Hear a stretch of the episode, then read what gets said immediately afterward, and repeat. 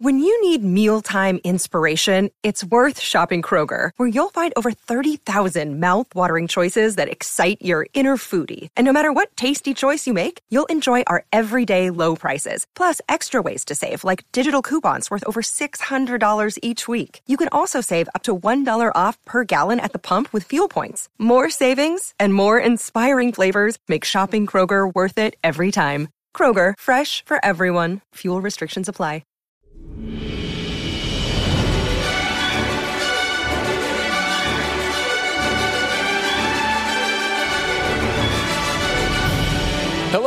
Welcome to Thank the Maker, a podcast about heroes, princesses, scoundrels, hokey religions, ancient weapons, and all things Star Wars. I'm your host, Adam Russell. I will be hosting the show this evening. My name is Ryan Key.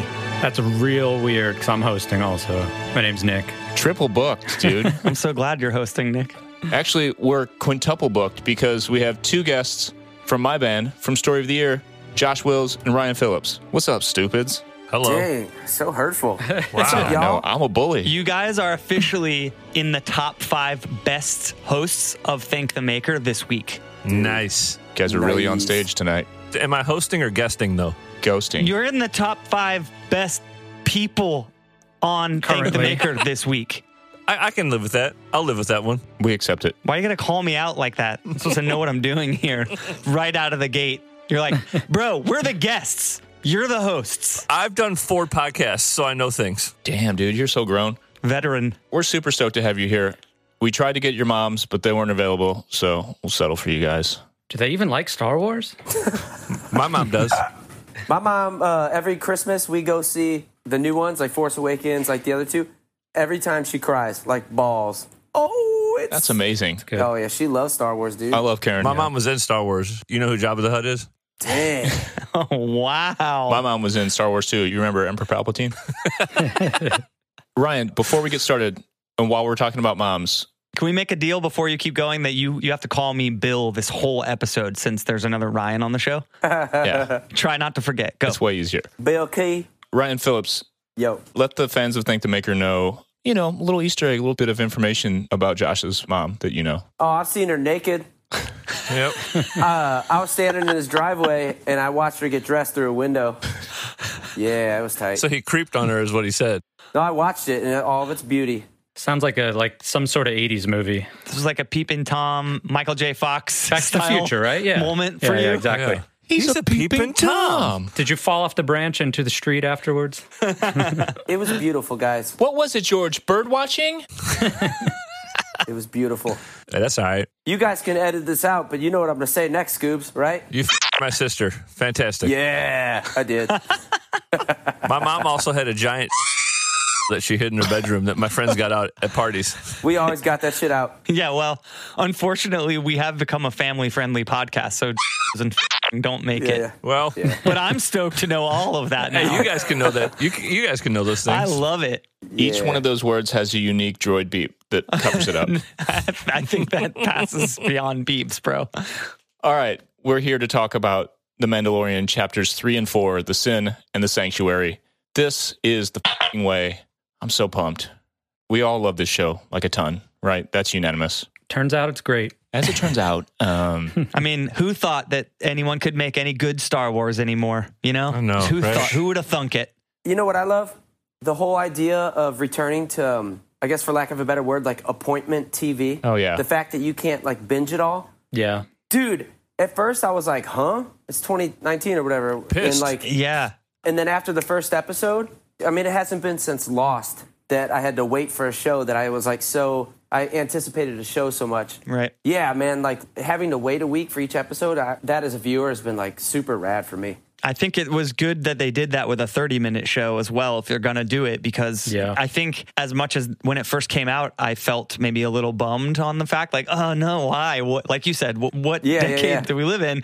But I think if you watched the whole thing, it's it's eight episodes. Like I would have finished that in a night. Yeah. Oh, and yeah. been like, oh no. and if you didn't, you'd be like, you oh my God, spoilers. Everybody shut up. Keep me away from the internet. you Yeah, know? yeah, yeah. So we talked about this last week. If you didn't listen to the episode last week, but I had the ultimate all-time spoiler got me. So Oh, before I saw episode one, I had seen, despite my best efforts to avoid it, I saw a spoiler of the child, and I, so ah. ugh, I, I, it was still amazing in the way it was delivered, and the finger, the ET finger touch was still really Yeah, yeah. special and blew my mind. But I had seen an image of the ears, and so it's like.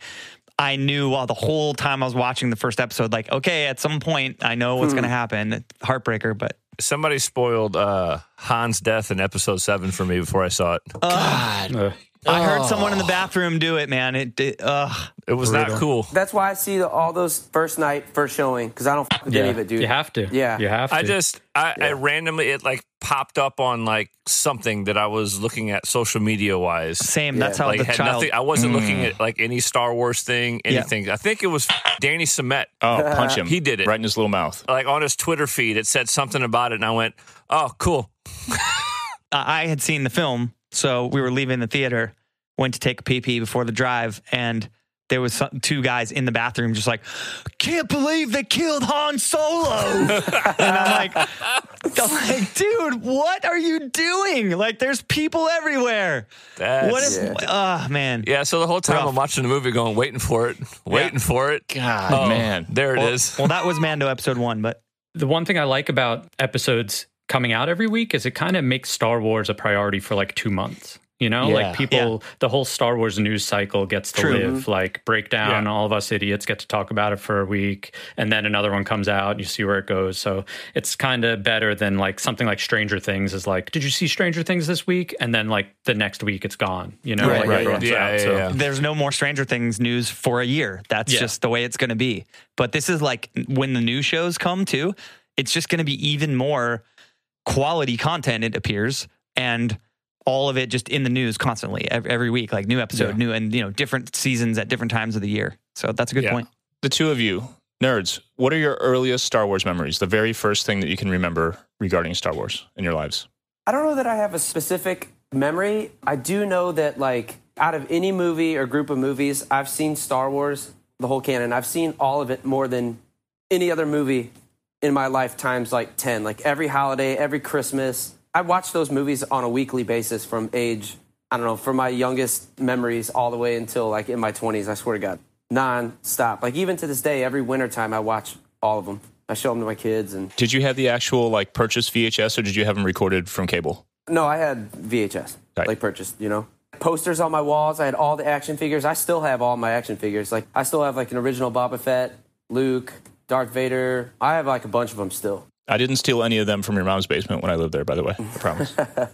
My first memories weren't from the actual films. I had a cousin who had all of like the figurines and stuff. He was a, a smidge older, so he had a giant, you know, the Millennium Falcon from back then. Like he had everything, like the big, huge, like Darth Vader head with where you could put all of the action Oh, the figures case, in it. yeah. Mm-hmm. Yeah. he had everything, and I saw that when I was real, real, real little, and then probably my dad showed it to us at home because my dad's super into that stuff too. So I think at that point in time, it was probably like recorded from like HBO or something like that. Yeah. And my my grandparents had one of those giant take up half the lawn satellite dishes in the country that you had to We like just go out talked there. about those. you had to like crank it. Theirs was one you had to actually manually crank it to move it to get the different signals. Get out there in the yard, boy. Turn that satellite.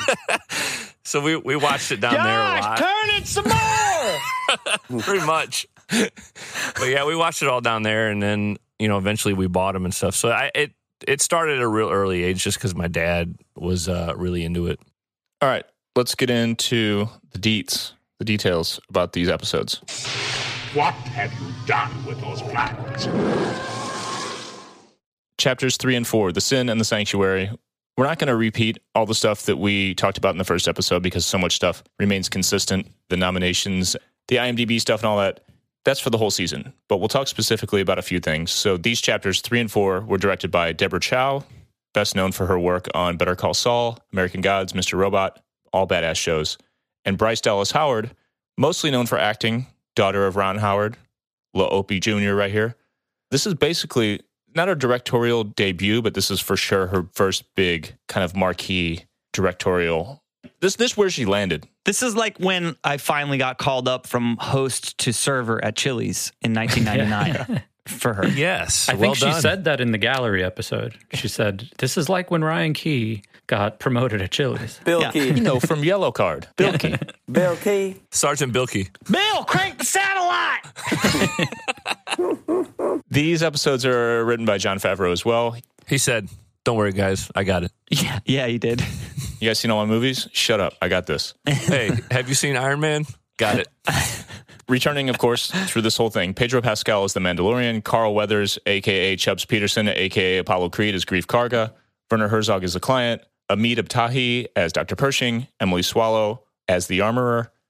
New to these episodes, we meet Gina Carano as Cara Dune and Julia Jones as Omera, Omera being uh, the villager that we'll talk about in a little bit.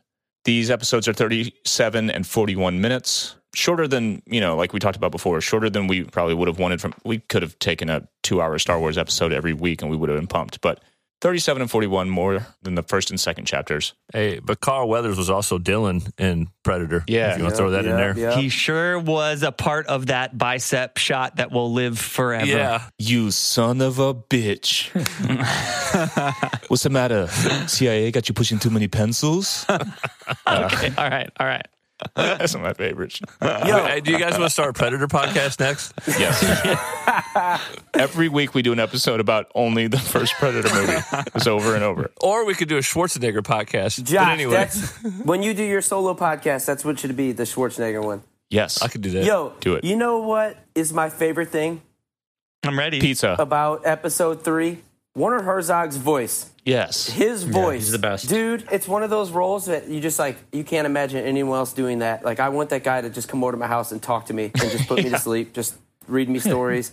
Yeah. It's just like perfection. Some of that classic Star Wars, just magical, perfect casting. Yeah, man. It just they just nailed it. We talked about last episode how the very first chapter started with a, just a bunch of American people. There were no English or European accents at all. And when I watched it, I was like, man, this is weird. I'm used to hearing English accents, right? You know, That they- imperial Yeah, English yeah. accent or the Yeah. door. Yeah. yeah. And then as soon as he came on screen with that German accent, I was like, okay, we're home now. This Yeah. feels awesome. And also that he was a bad guy. You know, it's like Yeah. I mean, I mean, not, apologies, German friends, for your unfortunate history, but just hearing that voice and that imperial outfit with stormtroopers around him is like, oh yeah, you're you're the bad guy. Yeah, for sure. Adam, and you said it like uh, I had that same reaction too. Just when it started, I was like, "What? This guy's like from Omaha. Like it's just really weird." But in the in with episode three, the way that starts, how Mando's just kind of like you know he kind of exudes like cool, collective, measured calmness. You know that I think transcends his character. Like the whole show in general, for such a short show, for a thirty minute show, the whole thing just breathes really well. And like I crave that in like music. I crave that in art. I crave that in movies, TV shows. Like nowadays, people's attention spans are so, so short. I think there's pressure, especially from studios, just to be like bam, bam, bam, bam, bam, bam. Like shows have to almost be like a trailer, you know? Mm-hmm. Yeah. And I love how this show, from the start of episode three, he's just driving a spaceship. It's just calm. He's just like staring out the window. I don't know if it's like a reflection of the times we live in. I was like waiting for him to like grab his iPhone and check his fucking DMs or something, because no one could sit still like that anymore. You know? yeah. Yeah. I don't know if that like hits you guys the same way, but like the way the show just has these quiet moments that just kind of like breathe. I just love it. We've talked a little bit about how it's pretty obvious there's kind of a Western Yeah. film or serial, you know, influence on this show. Yeah. And if you think about those old Western movies or old Western serial TV shows, there is a, a lot of similarities in there. I think this show, each one of these episodes has its kind of its own adventure. You know what I mean? There is a through line, but he's off on some wild adventure uh, that that is kind of independent of the next episode in a way. The child is the through line, but what he's dealing with in each episode is like got that kind of episodic serial thing to it. And those old westerns have those call like riding the horse through, you know, with the tumbleweed blowing or Dum, doo-dum, drinking a whiskey in doo-dum, the saloon before the gunfight. Like it has those moments and I think that stuff is is clearly represented. That influence is clearly represented in every episode of Mandalorian. It's also cool that it got back to almost where you're not on like a giant cliffhanger after every episode. There's a start and an end. Yeah. Essentially to the episode where it's, I don't know if you guys ever watched 24, where it's like every episode ends with like, a, oh, I got to watch the next one.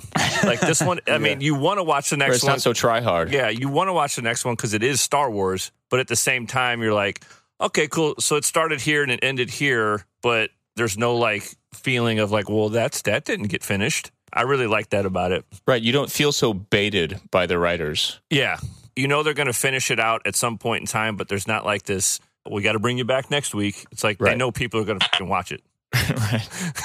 to Bill Key's point about the Western kind of influence and vibe, there's also a little bit of like a samurai cowboy kind of thing. Like he's on. Hell yeah. We're gonna get into that, I think, a little bit. I just think it's super dope. Like there, there is a very deliberate samurai influence. I mean, you could say that with Jedi in general, but I just really like how this show breathes a lot. Same. I feel like we're used to movies in general and specifically Star Wars movies kind of just always having a quicker pace, but we're now into a different medium of television and you don't have to tell the whole story in two hours. So you get to see montages and training montages and him walking for 20 seconds in the desert and you're just like oh my Right. god that's a mandalorian in armor walking for 20 seconds. And it's so totally cool. There's a little baby yoda walking right next to him. Oh my god. And you realize that nothing happened you know? It's like all Yeah. i did was get visual candy for 20 seconds and and it was great. So i think it was really important. I said on the last episode too that like the score was so different than a john williams feeling score. And i feel like it was just really important to wipe the slate clean with a lot of these things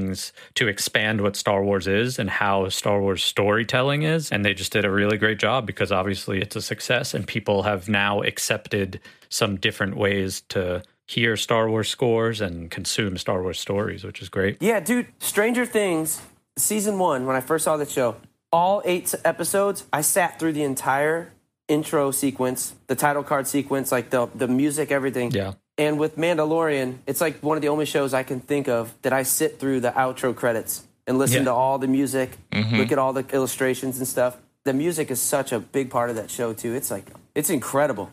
Ludwig rips. Real talk. Let's do a quick. We just can't stop talking about how much we love this, but we're going to have to do a quick synopsis of each episode, and then we'll get into it. So, chapter three Mando returns to deliver the child, who he has scooped up. He's got the bounty. He returns the child to the client, collects his Beskar, brings the Beskar to the armorer, where he gets all new armor made. So, he's fully in Beskar steel now. New dude on the streets, shiny as hell. She's making the armor, and there's so much that goes on actually right here in the, in this moment. There's so much exposition, but it's written really well as dialogue. We just learn more about kind of Mandalorians in this moment than we kind of do in all of Star Wars. At least this tribe, this clan. He needs a signet on his armor somewhere that says kind of what he represents or what tribe. That's still kind of vague. But point being, he declines the signet because I get the vibe that it has something to do with how you acquired the material for your armor. Yeah. That that's what your signet. It's not like everyone in the clan Yeah. has the same signet. Your signet is specific to your experience. it's like how do Native Americans get their name? That's why I dropped that into I don't you know, it's not a huge moment and as you said there's so much exposition there. There's so much detail coming out in that one scene, but I dropped this into the synopsis just because I thought it was really cool that she's kind of suggesting explaining that this is what a signet is. It, it's based on your own personal experience and he says I can't accept it because he doesn't say it, but this 10 pound green thing Saved me. lifted this two ton semi truck size thing into the air. And that's how I won. So I can't Yeah. accept the signet. So I don't know. Thought that was cool. He can't say no. My name is Stands with the Fist now. My name is Dances with Wolves. No, No. I got to wait. Tatanka. So he returns to the cantina to get a new puck from Greef. And it's pretty clear in his conversation right here that he's just not feeling good about what he just did. He's like, just give me another one. I got to keep doing my job. Yeah, he kind of asks if he knows what they're going to do with the child and stuff. You kind of sense that he has like some remorse there. Well, I don't know if any of you saw the child on his way out the door with like, you're leaving your dog to go to the grocery store, which means Yes. it's the end of their entire life on earth because you're going to be gone for 25 minutes. That's the face that the child made. Yeah. And it hit the Mando.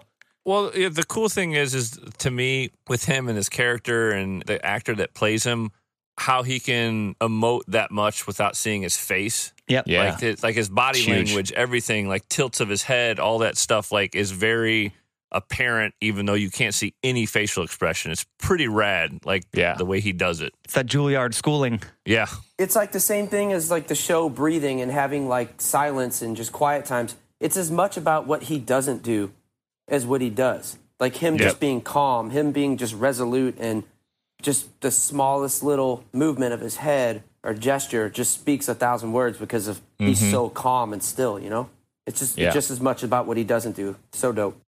So he boards his ship to leave, and that's when it really hits him. His conscience bubbles up, and he's like, damn it. You know, he shuts it all down. He goes back. He's going to get the child. So at that point, the music starts to amp up, and he's kind of in pursuit. He sees in the alley the floating bassinet thing in the dumpster, like, oh God, am I too late? You know, he busts in the door and he finds Dr. Pershing there with the child on a little medical exam table. He's doing some kind of tests on him, and he's like, what the hell? What are you doing to him? And he's he's kind of freaking out.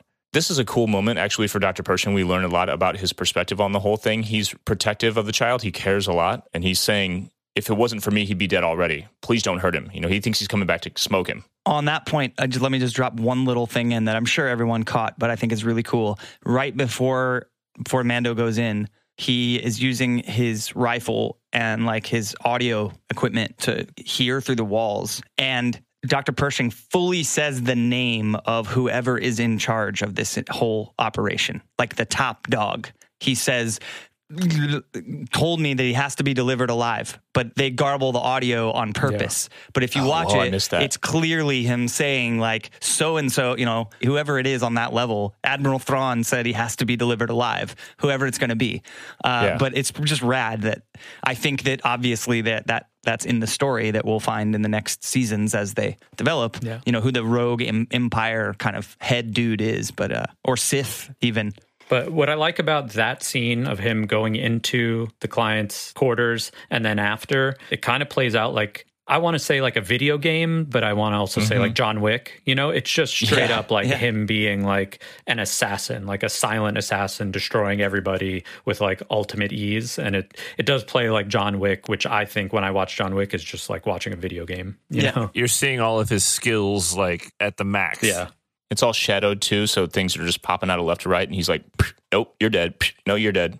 Yeah. Here's my objective." Dude, it's also cool seeing like like growing up. You know, I'm like a million other people where like Boba Fett got like seven seconds of screen time in the original trilogy, but yet it's like everyone's favorite character. Yep. So you for 30 years you watch these movies and you finally see what that helmet can do, like in Episode Four, where he sees like the mm-hmm. infrared footprints, and you see like the you just see what he can do with the technology. Predator style. Yeah, dude. I don't know about you guys, but like You that was son like of a bitch. my seven year old brain was just like, oh, dude, I finally get to see what that helmet can do, and I get to see what all this technology and that like it's so rad, man. It's rad, and at the same time, I look at it and go, "Man, special effects and costume making wasn't as cool back then."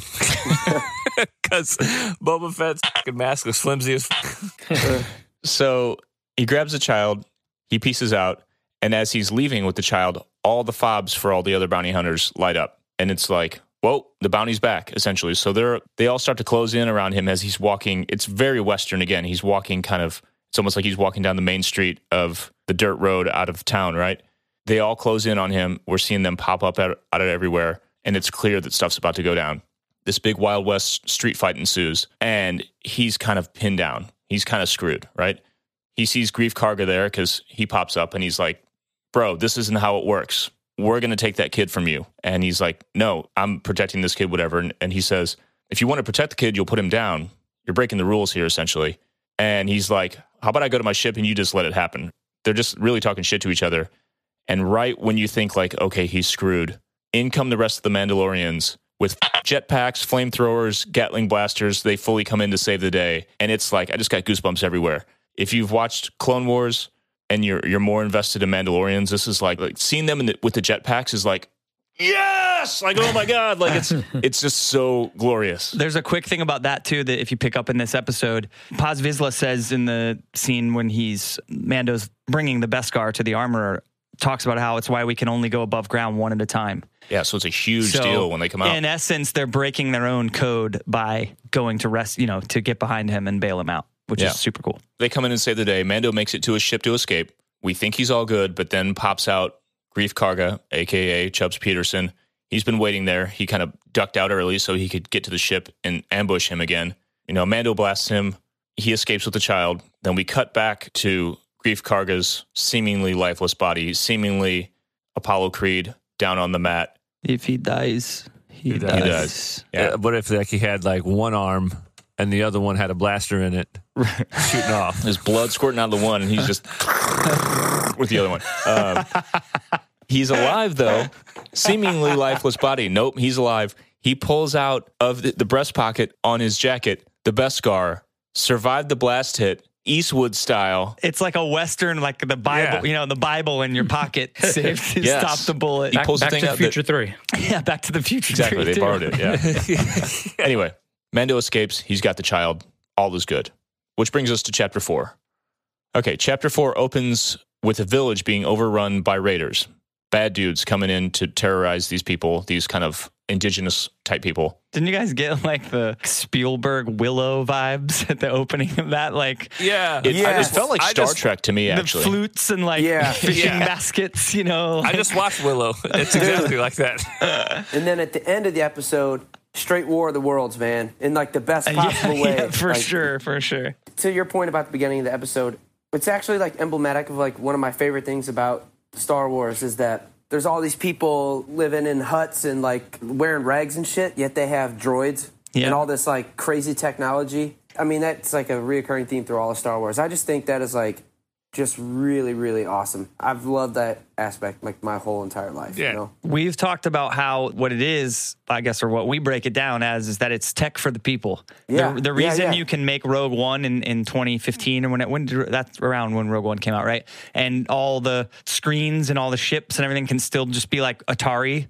style because they never cared about 4K resolution pixels and screens Yeah. on the ships they cared about hyperdrives and they cared about holo communication and they cared about you know being able to reach the other side of the galaxy with a hologram and whatever but like that's the thing is like your moisture farm has the droids but you don't have a cell phone because that's not Yeah. important your You're survival is important and- so I, I think that's really the theme of it is technology was obviously a huge theme in, in all these stories and George Lucas's idea for the films in the first place. But how is technology used? How, you know, when he wrote this shit, it was the dawn of computing. It was pre personal computing, even really. So the uh, concept of like all this technology is evolving in the 60s and 70s and computers are starting to happen. Like, what are we going to do with these things? And in his mind, I think it was about using them for their most base process and, and you know uses like to get the job done that's it and aesthetically speaking, I love how like it's all just like busted and greasy and Yeah, grimy and exactly. like the art direction, like in the whole universe. I just oh man, it's so sweet. There's no like I guess on the, with the Empire, a lot of that shit is really like brand new and sterile, but Because it's their technology that they, they Yeah, own. yeah. It's not stuff that indigenous people are repurposing. right yeah, You know what I mean? but uh, just the rebellion and like everything's just like tattered and Yeah. gross and worn and blown up and fucked up. I just think that is just amazing. at the top of this, you know, the real it's kind of like a cold open in the village and like yeah, really the the droid that's helping them kind of farm is the only thing that would even make it look Yeah. like Star Wars and what's even more I don't know if off-putting is the right term, but like the music at the top of the show is like this like nylon string guitar, you know? Like it's so Yeah, not it's Star Willow. Wars. That's what I'm saying. Yeah, Willow. it's, it's Willow. It's Willow. for sure. It's Yeah. so not Star Wars,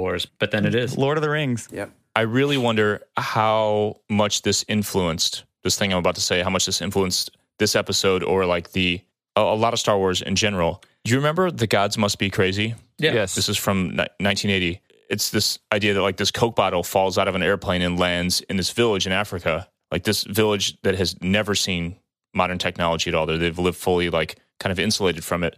And it's like one of a kind, obviously, amazing, like magical thing to them. They don't know what it is. They're using it for all this different stuff. And it becomes their like multi purpose, like they're grinding stuff with it. They're blowing on the, the top of it, and making sounds with it. That droid is almost like the Coke bottle in this indigenous people's village. You know what I mean? It's this like one thing that they have from the developed part of the galaxy, but they're still just some people that have been living off the land. Yeah, even like they got that cart and the droids pulling Yeah. it. It's like a Yeah. cart that a horse would pull. yeah you know, and they have like lanterns. Yet there's this like incredible piece of technology that can probably I don't know. It's just so sweet. But it's still mysterious to them. It's Yeah. like this it's this magic that's like, well, we have it. Well, we're just gonna use it, even though we have no clue what makes this work. It's like That's three PO, three PO, and Jedi being like a god to the Ewoks. Yeah, yeah, yeah. Exactly, That's yeah, what, yeah. That's what I was about to say. Dude could speak eight million languages or whatever, and these dudes are all living in these huts with stones, and I don't know. It's so rad. So then we cut at the end of this confrontation with the Raiders in the village. We cut to the title card, and then we meet back up with the Mando and the child. They're on their way out looking for somewhere to lay low in the galaxy. Clearly, Mando knows that the target is on the child again. He has to get him somewhere. So they come upon this planet, same planet. It's called Sorgan. We don't know this yet, but we're starting to see the pieces come together. He's reading kind of the scanners. There's very few civilizations, low population. He's like, all right, this will work. They land, they get out, and they roll up to this cantina that's very, very rural. They're in the cantina. He gets some broth for the kid. And as they're sitting there, he notices this woman kind of in sort of some armor, no helmet, but she's got kind of shoulder pads and so on. They're eyeing each other. They're on each other's radar, right? So he turns back to talk to, I guess, the server. And then when he looks back, she's gone. So he goes outside to check her out, says to the bartender, like, watch the kid. Goes out to figure out where this chick is because he's suspicious. She pops out. They fight and essentially establish neither of us belong here. We probably have to be in opposition of one another. We're going to fight it out. It ends with this like awesome classic, like they roll until they both pull guns on each other. It's a draw, right? Classic kind of thing. Cuts to the bar. You're forgetting right after they are both aiming the gun at each other, a meme was born. yes. What a meme, too. the child there sip, sipping the broth, That shit ain't eh, vegan, Adam. bone broth. that is bone broth. Look at the bones. So they go back in, they're talking it out. They realize, okay, we're not enemies, but we both have some baggage, right? So we find out that this is Cara Dune. She is a former shock trooper turned mercenary and so on. She basically tells him, this planet's only big enough for one of us. Only one of us can hide out and kind of escape our baggage here. So you you got to hit the bricks. So he goes back to the Razor Crest. He's going to leave. He's going to go find someplace else. But then these two villagers come up on him from the village that opened the episode. They're asking for protection. They offer a little bit of money, and he's like, "No, man, this isn't enough. Get out of here." And they're like, "All right, we'll just go back in the middle of nowhere in our stupid village." And he's like, "Hold up, it's in the middle of nowhere." So he gets this idea, like you see the gears turning. He goes back to Cara and says, like, okay, we've got this village of people who need protection. It's totally isolated. Let's just do this. The two of us, we can protect these people. We can hide out. It will be mutually beneficial. She's kind of like, eh, I don't know, but she reluctantly kind of gets on board, right? So they go to the village and they meet this villager lady, same one from the beginning who was protecting her kid in the water with the basket thing. And they develop this loose agreement to protect them. They're going to suss it out. And then there's this cool little exchange actually between this woman and the Mandalorian in, I guess it's a barn that they give him. Very biblical kind of. It's not much, but you can stay here. And she starts asking him questions like, Do you ever take off that helmet? Blah, blah, blah. They're kind of flirting, which is to me like so awkward. She's flirting with this dude with this helmet on who underneath could look like Sloth from the Goonies. But nonetheless, they have some chemistry. As they're doing this, Baby Yoda's out there hanging with the kids, and there's this great little vibe happening that's kind of new for the show. Even though it's only been two episodes, it feels very different. It's like, oh, wow, this is a, a kid. It's a real little kid, right? He's hanging out with the other villager kids, and he's watching him. He's kind of reflecting. He takes off his helmet and puts it down. It's kind of a big moment early, right? But we don't see anything. Anyway, moves on. The next day or night, I guess, Mando and Cara go to scope out these raiders that they're protecting the village from. And they see these giant tracks in the woods. And they know what these are. They're AT-ST tracks. They know that there's, at the very least, a former Imperial death machine here, essentially. So they go back to the villagers and they say, like, no, you're screwed. Sorry, but you just, you have to leave. Like, you don't stand a chance. We don't stand a chance as two people. You definitely don't stand a chance as a bunch of villagers with sticks. You just have to leave. And they're like, no, we can't leave. We've been here for generations. This is our land. This is where we survive, right? Catch little blue fish. Right. So Willow's going to to be here any day. And Elora Danan. Yeah. So reluctantly, they're like, I guess we have to teach you to fight. So they decide they're going to do that. They're going to train them. And I'm thinking this is a thousand movies, but my brain, for whatever reason, jumps to um, The Last Samurai with Tom Cruise. Yeah. one of my favorite movies. So he decides to train the villagers. They're teaching them all these combat tactics. They're doing the thing with the spears, teaching them different moves. They're building traps. So they're going to do the plan. They're going to go spring the trap. They go to antagonize the raiders and kind of poke the bear, essentially, and get the ATST to come at them. They've got this trap set. Battle ensues. It's awesome. We'll talk about it a little bit later. They win. So then a few weeks go by, apparently. Mando and Cara and the child are just kind of hanging there. They're becoming kind of part of this local tribe. Mando's been thinking, I need to leave this kid. I lead this rough and tumble life. This kid cannot be with me. It's too dangerous for him. He's sort of found a home here in the village, so he wants to leave him. And he mentions this to Omera, and she kind of pushes back a little bit. She wants him to stay as well. She there's a moment where she actually tries to take off his helmet. She's trying to get him to kind of like let go a little bit and loosen up. He's not down. He's like, no, I got to bail. We're going to leave the kid. I got to get out of here. And then we cut to this third person way out in the woods view of what is almost immediately, obviously, another bounty hunter. We see in the scope, in the crosshairs, the child. And we're like, oh God, here it comes. You know, Baby Yoda's in the crosshairs. Everyone's freaking out. I'm about to cry. And then you hear a gunshot, bam, birds scatter. They all look to the woods. And then up pops Cara. She was behind this bounty hunter. She smoked his ass. He's dead. Saved the day. But it's clear at that point they got to bail. There's no staying there. They're not safe anymore. So he starts to pack up everything, and it's like kids are very sad that they're going to lose the cutest thing that they've ever seen in their lives Or will ever see in their lives. until they're dead. Mando shakes hands, does the old Viking shake with Cara. So they peace out, and the last shot we see is of the cart heading off, looking the child right in the eyes, all somber, and credits. Another day is here, and you're ready for it. What to wear? Check. Breakfast, lunch, and dinner? Check. Planning for what's next and how to save for it? That's where Bank of America can help. For your financial to-dos, Bank of America has experts ready to help get you closer to your goals. Get started at one of our local financial centers or 24-7 in our mobile banking app. Find a location near you at bankofamerica.com slash talk to us. What would you like the power to do? Mobile banking requires downloading the app and is only available for select devices. Message and data rates may apply. Bank of America and a member FDIC. A certain point of view Many of the truths we cling to depend greatly on our own point of view.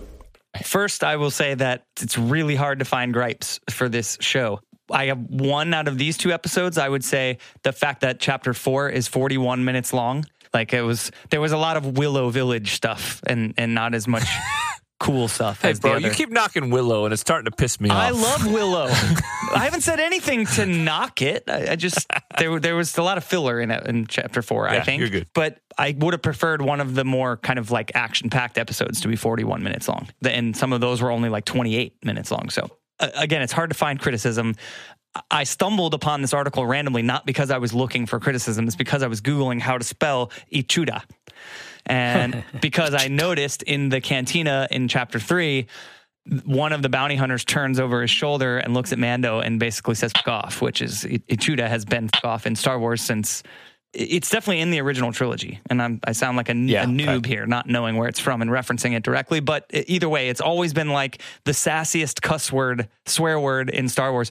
So it goes back to chapter one of Mando too. They say Ichuda Mando. Um, the guy, the the UFC fighter that played the dude in the bar in the first episode. He got his ass whooped. Yeah, I got his ass whooped. So it says some this article is basically an entire article breaking down how the Mandalorian has turned the greatest swear word in Star Wars into a greeting, meaning like it's no longer a swear word. And I guess this was written before chapter 3 aired because you can't deny that that dude at the bar just turned around and said fucking whatever. You know what I mean? Yeah. So that's it. That's all I could find is someone was upset with the use of Ichuda. And in today's Star Wars galaxy of fans, be assured, friends, they'll find something. so Favreau misused Ichuda to someone's taste. That's all I could find because this show is solid gold. I have one thing, and it's not a gripe. It's more of a, hey guys, do you think this is weird? So at the end of chapter four, Baby Yoda's in the crosshairs. The sound of the blaster is definitely more in like a gun or rifle sound as it is opposed to like a blaster sound. And that kind of like stuck out to me. More Chris Kyle, less Han Solo. Yeah, like not a blaster, but like an earthly gunshot sound. And I understand why you had to do that if you're going to hear it from like far away or whatever, but I feel like it was almost like subconscious that that's the sound that they chose uh, instead of like a laser blast. You'd think for 15 million an episode, they wouldn't have been like, oh shit, we're running late on sound editing. Give me a gunshot. Yeah. What do you got? I've always wondered though. So, okay, blasters are those essentially lasers? They're not lasers in like the literal sense because that's just light and the they're bolts or they're blaster bolts, they call them. Carbon something, right? Because they call like blast holes carbon scoring. Because they can still hide behind concrete pillars and not get shot through. So, right. Well, the, the carbon is like is from the burn, but essentially they're supposed to be like kind of like a plasma, like an energy burst, right? And they're slower than something like a bullet, but they contain a lot of energy and it can be like throttled. I guess is the idea. Like where you could have something set to stun rather than like you either have a projectile that goes through somebody and tears up their tissue or not, like a regular gun. Mm. So my, I guess, response to this blaster thing from a certain point of view, if you're trying to snipe somebody, you want something that's really fast, that isn't traceable. You don't see where the bolt's coming from. It's only for a kill. It would make sense that they might use some kind of projectile instead of a like an energy burst. Yeah. All right, I'm convinced. There you then go. also, There's the answer. How did they make an entire shoulder plate off of a little tiny bar of something? Are you asking me to good ass metal? Do we have time for me to explain to you the physics and science of the makeup of, of the, the composition of Beskar steel? yeah, explain bro? to me blacksmithing in Star Wars. I want to hear about you want me to talk to you about the molecular compounds that that create Beskar steel? That's another podcast, Hey man. man, I'm just like it's just a question. How do they make Yo. a giant shoulder plate? Hey, I'm Hey, not can I take- it. I just got questions. can I take a turn towards Positive Town? Yeah, yeah, yeah. That pretty much ends the gripe section because we don't Yeah, really have any gripes that's with this show. Well, that's the whole point of the section. Yeah. From a certain point of view, hey, here's why the things that people gripe about are okay. Besides freaking yeah, yeah. MythBusters over here trying to figure and debunk everything in Star Wars on our show. which doesn't seem real. Any of Star Wars. I'm just asking. Scooter, what do you have? I was just gonna say, um, like to me, the gift of this show is what's that big like all the Jawas riding that big ass tank Sandcrawler. Sandcrawler. That was like my favorite shit in the world when I was a kid. And to like see that again just hits that nostalgia button so hard Yep. for my brain and my soul. And like every episode just kind of like, even like we were talking about before we got on, started recording, like the little robot arm comes out, the Tachua Blinky thing. In Jedi, when uh, C3PO and R2D2 come up to the uh, Jabba's castle door, every episode kind of has this little thing that's just like reminds me of my childhood and stuff I've been waiting to see for three decades. And you get to see a little something in every episode. And that, to me, that's just like, what a gift to give like dudes our age, you know? and to think about how it still looks cool enough to be a worldwide phenomenon for young and old alike. Like the For old sure. stormtrooper uniforms don't look Oh, old. dude. The No. the sandcrawler doesn't look antiquated. It all Yeah, yeah. works for everyone now, just like it worked then. The know, speeder bikes. yeah. Give me 18 seconds. I can think of 50 things that this Right. show is just like, man, it just like, Just shows you what a fan Favreau and Filoni, you know, what fans they are of it, and, you know, and how Like they did- tasteful they are. like they took it to a new place, but it's still like paid service to all the people that have been, you know, this is a part of their childhood. This is a part of their identity and their like personalities, even, you know, and I don't know, like what a gift that is just to the show comes out and you watch it and every episode there's something that's just like a callback to your youth. Like what a fucking gift. Yeah. Well, even to me, like the way it's filmed, and like, I mean, I'm not, I don't, I know nothing about filming anything like that, but like the way I'd see it, it's like the film grain, all that stuff. It doesn't look shiny, like new, and like, hey, Yeah. look at me. It's still like it harkens back to like the original three, where, and even like Rogue One was filmed like that, where nothing was too like, oh my god, it looks so shiny and new, and it, it, it just the way they film it and everything, like hits that nostalgia button too. There's a lot For of sure. that's with practical effects, like costumes Yeah. instead of CG and like I don't know, dude, it's so rad. Speaking of nostalgic things, speaking of little injections of nostalgic serotonin, let's talk about some cool little Easter eggs. For over a thousand generations. It is the dark saber. Oh it's a Kalikori. A Sith Wayfinder. Dark science. Cloning. Secrets only the Sith knew. Welcome to the Den of Antiquities. First one, big one that I noticed and didn't confirm until someone else confirmed it, and it's here in the notes. Probably shout out to Kurt.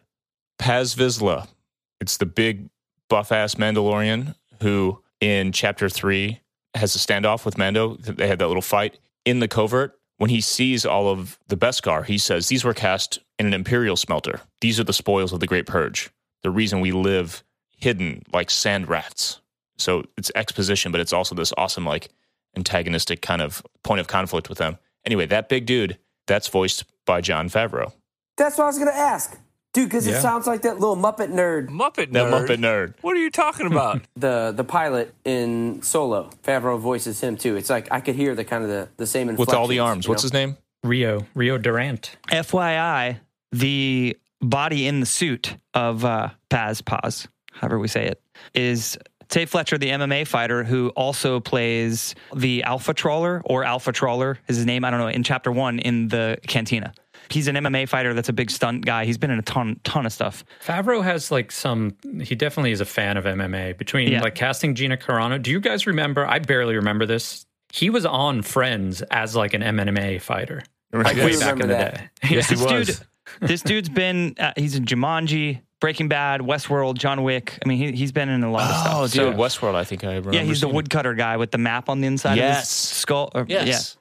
So I just I think that's cool. I mean, that, obviously it's a tight knit fam on that set. You know. There's one one weird thing here too that's like so nerdy and weird. That character's name is Paz Vizsla, V I Z L A. And if you remember last week's episode, pre Vizsla and the whole Vizsla clan is like a huge part of Mandalorian history, but they spell their name differently. V I Z S L A. So I don't know why they would just use a name that is huge in Mandalorian history but spell it differently. That just seems super confusing. Hey, from a certain point of view, I think I got you. Yeah. I think I got it right Let's here. go. From a certain point of view, think about the number of names in America that were just butchered by whoever was at the desk at mm-hmm. Ellis Island. It was Yeah. like, your name's what? Right. That's how I'm going to spell it. Yeah. Yeah. my my mother's side of the family was they came over from Italy and they were their last name was Tersi with an I and it became Terso for who knows what reason. Wow. There it is. The droid that answers the door for the client, we talked about this earlier, same type of droid from Jabba's palace. I want to know the name of that droid. And it's speaking Huttese for sure. I want to know if that droid says Ichuda as well. Pretty sure it does in in Jedi. In Yeah. Jedi. He says Tatua Blinky and ha ha ha ha ha ha. That's it. Nick, did you say he does say Ichuda? In I'm pretty Jedi? sure it says Ichuta to 3PO. to 3PO. How Yeah, yeah. rude. Yeah, Yeah, it's like he says that again. I'm Like pretty just like he did in Empire Yeah. to the other droid. I can't remember though. I'm going to program my Roomba to say F you to somebody.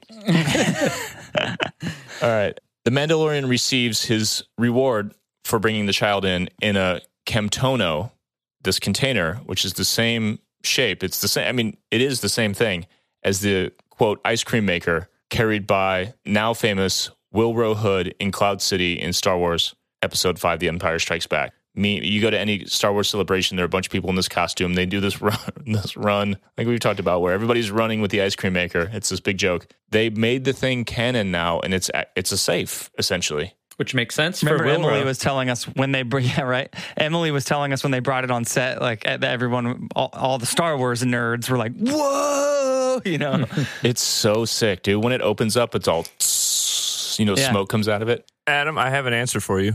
What is it? The TT-8L Gatekeeper is a surveillance droid commonly used to screen visitors at ultra-exclusive locations, also known as the Tattletale droid.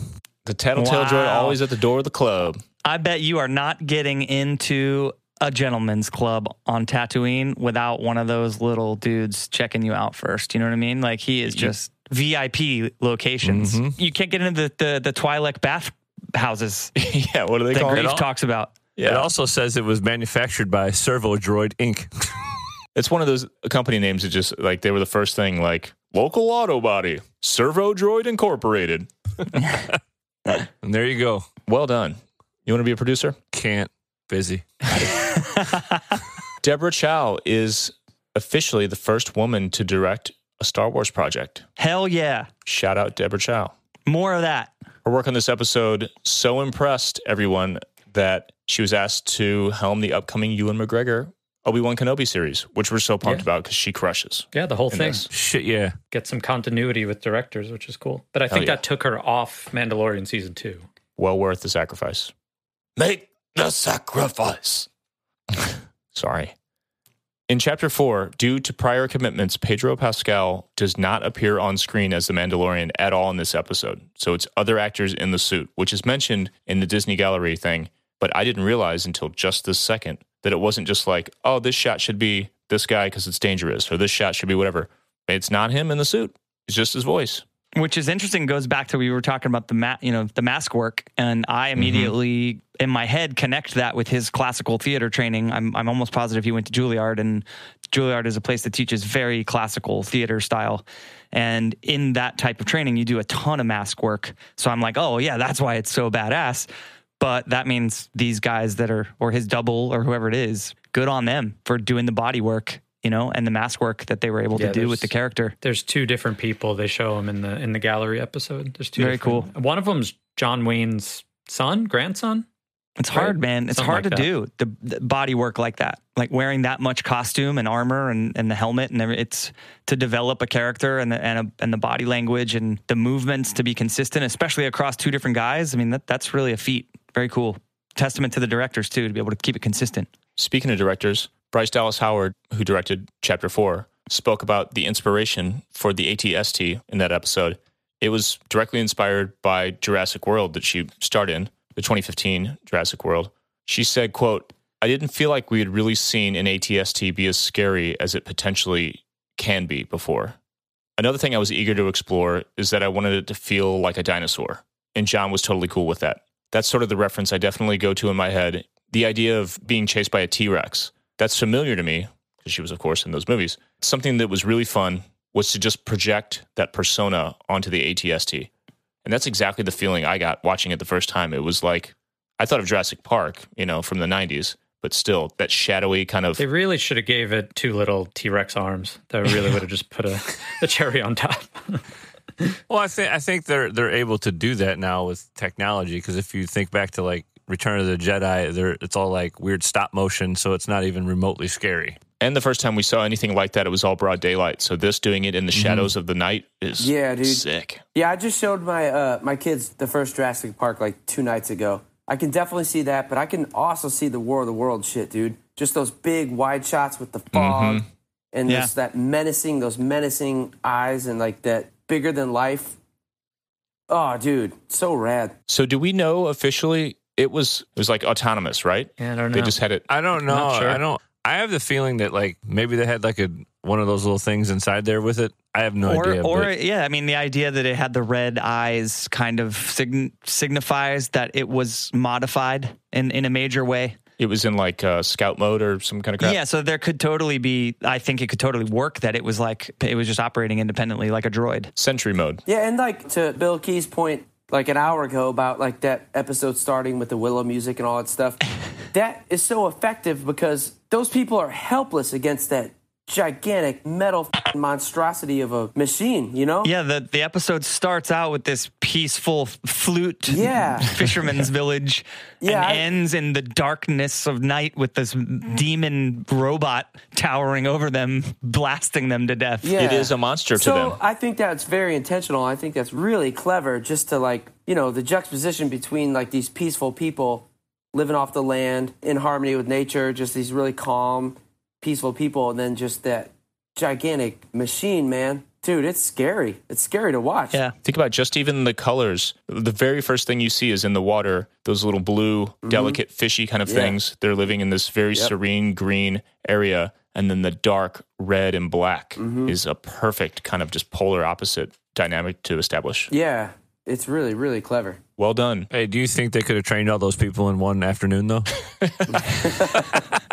Yeah. Hey, man, we're done with that segment. All right.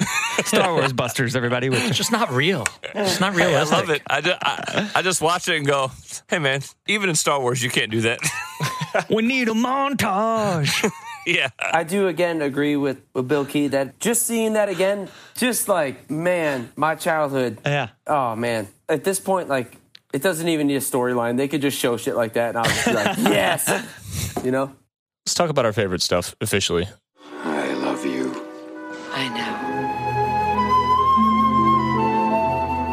Let's give each of us one or two before we get into giving out some medals based on our polls to the patrons. I usually go first. I think I'm going to steal the line that probably I might be unanimous, maybe not. I don't know, but if it does, then we'll just finish the podcast a little faster, and that will be fine because Ryan needs to go to bed. So the line, the quote, I watched it today to get ready for the podcast. The first time that you realize this is the way is a thing Yeah. dude. Yeah. I remember watching it the series for the first time. I don't think we made it all the way to the end, but the first few episodes since it was weekly, watched on the road uh, with New Found Glory on tour. So we would watch it on the bus, you know, after the show late at night, and that was a moment I remember like with friends watching where everyone was just kind of like. Whoa, this is gnarly, you know, like it's my credo. It was just so, I don't know, so good. And so I have to steal that one if I'm going first. That this is the way is my favorite quote for sure uh, that came from these two episodes. My favorite scene, though, maybe not something expected or, or like up high on the list of what you would think would be a favorite scene, but it ties directly into a lot of what Ryan's talked about with that nostalgic bone being rubbed in exactly the right way. Like just feeling like fan service that is absolutely perfectly executed. I think my favorite scene in these two episodes is when the Mando goes back to rescue the child. That fight sequence, not even the one on the way out with all the Mandal- all the other Mandalorians, the one where he goes into the the VIP, the gentleman's club, to to rescue him and and blasts all the stormtroopers. And here's why: I've mentioned before on the last episode we talked about Rogue One. Josh, you brought it up how it's not clean, it's dirty and grainy. And when you see the stormtroopers in chapter one for the first time, they're all dirty and beat up, and the white, shiny uniforms you're used to seeing on a stormtrooper are just, compl- they're not that.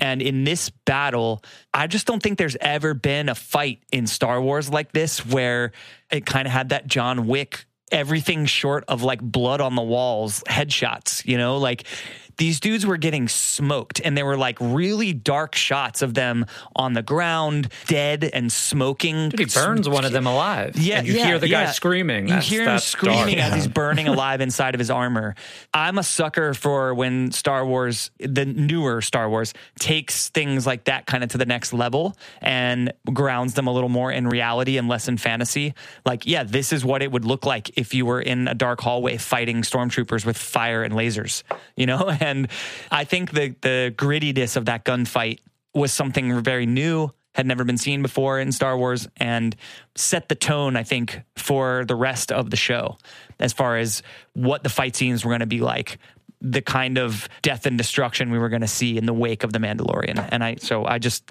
so I think my favorite scene was the fight scene when he goes to rescue the child. My favorite scene, I don't know if it's my favorite, but I do enjoy it and I want to bring it up. When he walks into the bounty hunter guild after getting like fresh ass Robocop armor. and he walks in with like total swagger. And I really do like that scene because like every bounty hunter's like, oh my God, look at this guy. And then Greef Karga says, they all hate you, Mando, because you're a legend. So he's walking in just like he's a total badass. Everyone's looking at him. He says something like they're wearing your armor in their brain, but not me. Yeah. Yeah. I just think, especially the way Greef says that too, is just so funny. He's like, they all hate you because you're a legend. Like walking into the eighth grade dance in your new Z Cavariccis. Yeah, yeah. Hmm. I'm surprised, honestly, that I haven't heard more like, yo, that's like exactly Robocop's armor. it's like the exact same. He just needs a Ford Taurus parked outside. that real futuristic Ford Taurus. Dead or alive, you are coming with me. Drop it. So it's not my favorite scene, but I have to feel like it's worth mentioning. I'll go next. I'm going to echo Bill Key a little bit. I'm a bit of a broken record here, but again, the nostalgia button. I think it's total fan service without being pandering. At no point do I feel like the writers, directors, producers, the showrunners are like pandering to my nostalgia, but they twist the knobs in the right way where I'm like in hook, line, and sinker. And the eight year old me and the 38 year old me and the 28 year old me and the 18 year old me are just all in 100%. And I think that's a lot harder than people would anticipate, you know? Oh, it's such a Uh, fine line, dude. It's such a dude, fine totally, line. Dude, totally. I think that was like different show, but I, I think that was a lot of people's gripes with Rise of Skywalker and maybe The Force Awakens to some degree. Is it's just like a little pandering, you know? I don't feel that with The Mandalorian at all. I think they just rode that line perfectly. And again, every episode, I'm just like, oh my God, I've been waiting 30 years to see this shit and to see the dirty stormtroopers, the, the Empire, like the. I'll stop talking. I'm just saying, all, all that, I just think it's executed at such a high level that as a fan, I'm just like, I'm in 100%. I can't wait till October 30th. What about a favorite quote? Yeah, dude, this is the way. I say it weekly basis still, a year later. It's like in your vernacular now. I do. I say For it sure. all the time. I Yeah. I answer people with it in regular conversation. Yeah, I say it to my kids all the time. Yeah, they say It's like too. almost as famous as "May the Force be with you." Now, I mean, it really Yeah. is. Dude. It's wild. Yeah. This isn't has anything to do with these episodes, but I always tell my kids I have spoken. Hell yeah. it just ends. so good. Scoops. I said that shit this morning. Oh, dude, this morning we, to my kids. We say it. it, me and Christy say it all the time to the boys. Like It's I have spoken, so and they just kind of go, "Okay." Yeah. it leaves. It's Yeah. almost like this is the way is like may the force be with you, and then I have spoken is almost like a Yodaism. I want to say. Yeah. Yeah. Yeah. Josh Wills. Mine's not specific to the episodes in particular. It's just an overall thing. I think with the actual character of the Mandalorian. I told Adam this earlier, but I like how these Mandalorians and our history with Mandalorians are these like total badasses that don't seem to have any kind of uh, sensitivity to anything. Like they're just doing their job and that's it. I like how this particular Mandalorian, like he has more depth to him, and it's like he's not just insensitive to everything, not just with the child, but like his interactions with other people aren't specifically like, I'm just here to do my job, piss off kind of Yeah. thing. I, I I like how there's more depth to him than that, and it's surprising at times where you think like, oh, he's not going to answer that person. But then he does with more of a like a, a sensitive, not I don't want to say sensitive, but there's more of like a More thoughtfulness. a vocabulary between people with them other than just like a silent Mandalorian just out to kill people and collect bounties and stuff. I, I just really like that overall theme of the show. And I know you probably have to have that to actually have a good show, but like it's a different take on it, which I like a whole lot. Well, it makes that character work because, like we talked about already, you've got a dude, and you mentioned this before, got a dude whose face we never see, hanging out with a puppet the whole time. You know what I mean? And the Mhm. idea that we're going to find human connection with these two things is like kind of bonkers when you think about like pitching the show. Yeah. You know, like, okay, what? People are going to connect with this steel face and this foam head, but they pull it off For sure. for all the reasons that you just mentioned. What about a quote from these episodes? I know uh, I have spoken from the others as your one, but When he, at the end of the episode, when he says, I got to get one of those, it's cool because it's just, it's not needed, but it's just funny. It really is. And it throws to Boba Fett in the best way. It's like that connects Yeah. the dot of Yeah. like, so instead of just jumping off the skiff for one second and seeing the jetpack, this dude is straight up Iron Manning outside his, his yeah. it's a straight up Iron Man moment. Yeah. You know? You could totally see him give like a thumbs up and then like break away. Yeah. like, Yeah, he cool, man, I got he it. salutes him. yeah. Uh-huh. That's Top Gun influence on Favreau right there. yeah, that one's a good one for sure. Before I give mine, I have to throw in some honorable mentions that we had in our show notes here. The flashback to when the Mando was a kid. I, I love how they do this during the the smelting process of his armor. We flash back and we see that B two super battle droid come up on him before he gets rescued. So we know that this is during kind of Clone Wars time. This makes me wonder. That's a separatist droid, right? Yeah, they were they were bad guys. Yeah. So I wonder who was actually terrorizing that village. Nonetheless, it's really cool to see those updated in modern CG looking badass. It's definitely not the one you were looking for. Adam, Ryan, dude, to your point about the flashbacks, that's something I, I meant to say. This is one of the very, very rare instances where a flashback doesn't bother me. You you realize in like in movies, shows, anything with like any kind of flashback, or whatever, it's ninety percent of the time it's just usually like really clumsy. You're right. Yeah. I mean, it's like you di- you didn't have the tools to tell the story without it, so you use it. exactly. You lean Dude, on it. Exactly. It's a exactly. crutch. This is like one of the few instances where I wasn't taken out of the show. I wasn't taken out of the story. Uh, it actually like, added to it, and I thought it was like really well done. Well, it's also not overdone where it's like, Yeah, okay, now this one flashback, we have to explain everything. Right. So they, they break it up and it's so minimal that it makes it intriguing. and Yeah, it's it in an appropriate place too when he's in there in the covert with the rest of the Mandalorians. As he's kind of leveling up as a Mandalorian, he's reminiscing on how he became a Mandalorian. It works. Yeah, it's like Bill said, it's not because you don't have the other tools. It's very deliberate. This is uh, yet another Star Wars protagonist that becomes who they are because they lost their parents too. Yeah, Mhm, yep. that's the theme. I just got emo goosebumps.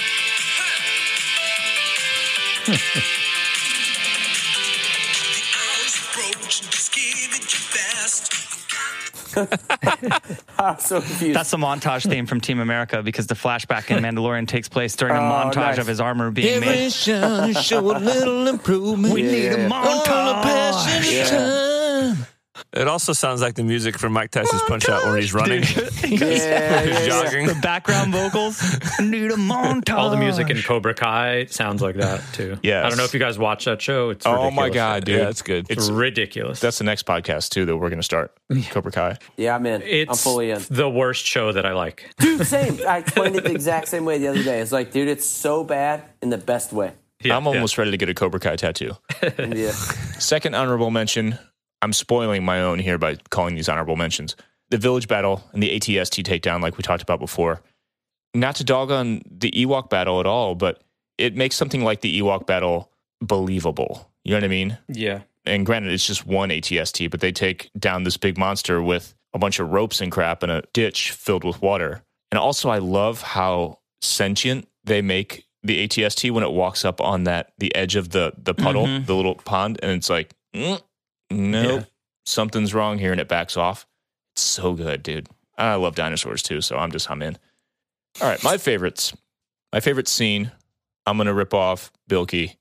Going back to get the child is so sick for so many reasons. I love the fight because he goes back and picks up all those dudes. He shoots with the grappling dart thing Yep. with the line and he yanks that dude like scorpion style. Get over here, you know? Yeah, and I love th- that. That's the guy he stabs in the back with the vibroblade thing, right? He pulls him close to him and straight up scorpions him. I, I think One, so, one of the dudes he stabs in the back in that fight too, which is also like really Star Wars. We're gonna a dude is gonna just stab a, a dude in the back. Like this is new stuff. I'm in. It's really cool. And then when he goes in to the actual like infirmary, whatever, where um, homeboy with the glasses is doing, I guess he does like a biopsy on it, the child essentially, right? He's doing some stuff He's that, definitely extracting data in some way. Yeah. yeah, Trying to get DNA. some midichlorians. Yeah. Yeah. some I was just say midichlorians. I love how he walks in and there's that Imperial medical probe droid, and he Yeah. just blasts it out. You know, Another rad little fan service that's not pandering. Yeah. It's Yep. like that's what Yeah. they use for procedures like this. Yep. and it's just cool that like that's the thing that tortured Leia, and he just blasts it out. Like it's like, oh, that's that thing. Oh, it's dead. Cool. That's what you get.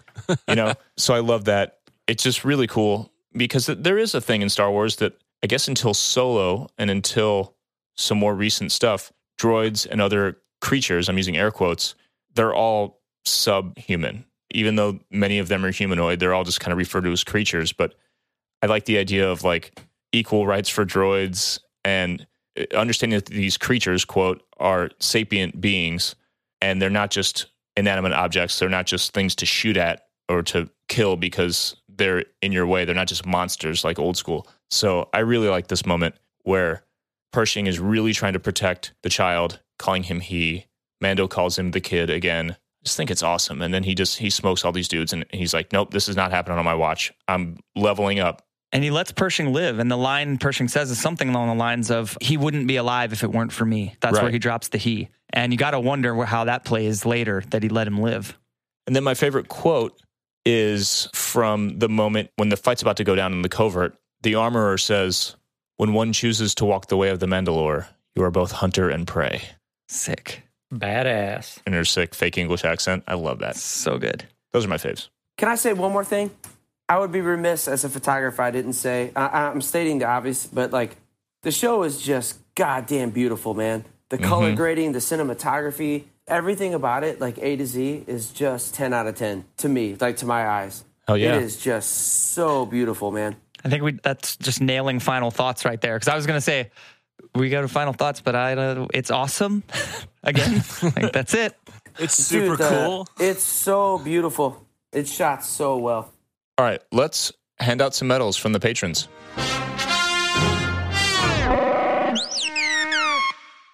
The Mandalorian, Chapter 3 and Chapter 4.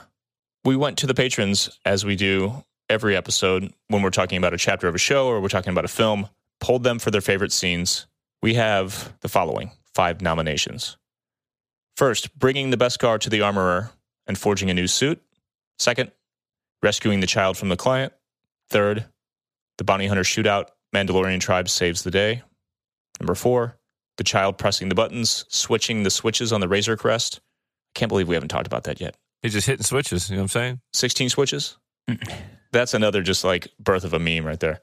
And lastly, the ATST takedown in the village showdown with the Raiders. The winner with 35% of the vote. The bounty hunter shootout, Mandalorian tribe saves the day. I thought that would win. Pew! Tied for second place, the child pressing the buttons, switching the switches on the Razor Crest, and bringing the Beskar to the armorer, forging a new suit. Seven votes each. So the cutest thing and the hardest thing tied for second. I mean, that makes sense. I'm surprised the ATST takedown didn't do better. It got one vote out of 28. You know? We have very few patrons. Everybody patronize us, please. Support. That's probably because it wasn't in the best episode, so it wasn't as memorable. There you go. Maybe. Psychology, Josh Wills. Hey, o- only a few people like Willow, you know? They're making a sequel. They're making a sequel? Yeah. Then I think it's a series on Disney Plus. I think, and Jon Kasdan has is writing it or something like that. No way. What's his name is still alive, and he can do Willow. Yeah. He doesn't look any different. So is Val Kilmer. Yeah, Barely. well, yeah, well, Von Kuntz. he could, He he could could bump into something sharp at any moment and explode into a, bu- a bunch of poop would shoot out. Yeah, he couldn't make Top Gun 2, so I don't know if he can make the Willow series. Moving on to favorite quotes to wrap this shit up. First, from the client. Such a large bounty for such a small package. Second, from Greef Karga. They all hate you, Mando. Because you're a legend. Third, The Mandalorian. I gotta get one of those. Number four, from The Mandalorian again. You want some soup? That was just for fun. And lastly, from The Armorer, of course. This is the way. This is the way. We really blew it the first two chapters and threw that quote in there, not realizing it didn't even happen until the third episode because, like we've talked about here, it just is the show. So here it is. It won again. With 69% of the vote, this is the way. Crushed. We could have given them some better quotes, honestly, but this will do. That'll do, pig. And then second place was tied with basically no percent, followed by something with less than no percent, followed by something with negative percent. Yeah, because this is the way. All right, let's let's uh let's do something. Are you dudes down to do one more thing? Are you awake enough? I've been up since 2:45, but Let's I'm party. good. I'm a hologram, so we're all good. A major weapons test is imminent. Test Bay 94. You may fire when ready. Test Bay 94, a lightning round of questions for you dudes. Who's going to go first? Well, I don't care. Josh Ryan. We'll go in that order f- for each question. So we're going to give you either ors, favorite things, and then would you rather's. So either or, you get a weapon in a battle as a Mandalorian. You get a jetpack or you get the Amban rifle, the Jawa vaporizer. Either or, Josh Wills. Oh, the, the vaporizer, 100%. Ryan Phillips. Nah, jetpack. I wouldn't even fight. I just go cruise. There we go. Sick. I love that. Favorite Mando weapon so far? Amban rifle, whistling birds, flamethrower, vibroblade, or Gatling blaster. I don't know what that thing's called, but it's like a Gatling gun that's a blaster. Uh, the vaporizer. Keeping it consistent. Yeah. Hey, man, you just got to get rid Yeah. of some people. Ryan Phillips. No, flamethrower. I go camping and like and like I'm outside. Hey, Ryan likes to watch his people Start- like start- really burn and suffer. Mine just mine just go like that. And and build a campfire at the same yeah, time. Yeah. Yeah. Burning people alive, and I'm cooking s'mores. Yep. Josh is like Sam Jackson Yeah. and Jackie Brown. AK 47, the very best there is. When you absolutely, positively got to kill every in the room, except no substitutes. Would you rather get to have a Mando jetpack, but you have to fight Cara Dune, bare knuckle, win or lose to get that thing? You might beat her, but you also might not. But either way, you have to fight her to get the jetpack. If I oh, if I lose, I still get to the jetpack. Yeah, it's it's your fee for the fight. Yeah. Or Or get to have your favorite meal of all time every night with no weight gain consequence. but you have to live by Mando helmet rules. In other words, you can only take it off when you eat or sleep and have to be completely alone in both those situations. You have to eat alone, you have to sleep alone. Josh already does that. Oh man, Would you rather? I love solitude, but I would totally take an ass whooping to be able to fly Yeah. because there's no way I'm beating that chick up. No, she would whoop my ass. Same, but I will. I will Oh, fly. yeah. I just want to fly. I'll just let her hit me once and knock me out. Yeah, I'd fake it. and I'll be like, cool, got it. Yeah. You're just flying around with a broken jaw or a busted cheekbone, but Yeah. I'll fly to the doctor. Yeah. I'll land in the Oh. lobby and go, hey, fix this. fix this, fix this, or I'll use my disintegrator, my Amban rifle on you. Yeah, fix it now. That was fun. Oh, that's that's good. All right, let's wrap it up with a quote of the week. It goes like this I love Star Wars, you know, and I can't remember the last story meeting I've been in where Star Wars wasn't referenced. It's so perfect in so many ways. Jon Favreau. I love that dude. I don't know if he said that before or after he got to work on Star Wars, but I'm gonna live in my head. It's gonna be like long before In your head movies? that he just said that somewhere, and then later on in his career, he is like one of the most influential Star Wars writers ever. Like he was talking to Vince Vaughn when they were doing Swingers. Yeah, yeah, or hmm. made. All right, let's wrap it up. I would ask you guys if you're going to plug anything, but we're in the same band, so I don't think we're allowed to plug anything yet. So I'll instead ask you to tell these people where they can find you on the internet. The dark web, usually. You can buy scoops on the dark web. Oh, that's great. just trading things. Humans, firearms. Uh, on all my social media, I'm at Josh underscore Wills two nine. Yeah, I don't do social media except for Instagram. I am Ryan Phillips. That's it. If you're looking for the podcast, you can find us at Thank the Maker Pod on Instagram, at Thank the Maker One on Twitter. My personals are all at Adam the Skull. Bill Key over here at William Ryan Key. And I'm still at Nick Bayside, even though last week I said maybe I wouldn't be. I don't know. but uh, one little plug too. Never me change, and Chris, man. I won't. I promise. Uh, me and Chris, the drummer of Bayside, uh, we roast coffee. A coffee company called Legal Speed, and we are uh, broke musicians who don't have a career anymore because some guy ate a bat once. Hashtag COVID. That's the quick one. Gwyneth Paltrow Um, made a movie, and now I don't have a job. Uh, but please go follow us if you if you like coffee and all that. It's uh, at Legal Speed Coffee, and say hi over there if you don't want to say hi to me uh, at Nick Bayside for some godforsaken reason. And if you want to support the podcast, you can go to patreon.com slash thank the maker pod. Not only to get some kind of cool benefits like being involved in AMAs, submitting questions, voting in these polls and things, but also just straight up to help make this podcast happen. Even just a few bucks per episode, not as a hey, I'm going to get some stuff, but more as a hey, I want this to keep going. I'm going to help these dudes out. That's where you can do it. Patreon.com slash thank the maker pod. Thank you guys so much for listening. Thank you to these nerds for being on the podcast. And until next time, may the force be with you.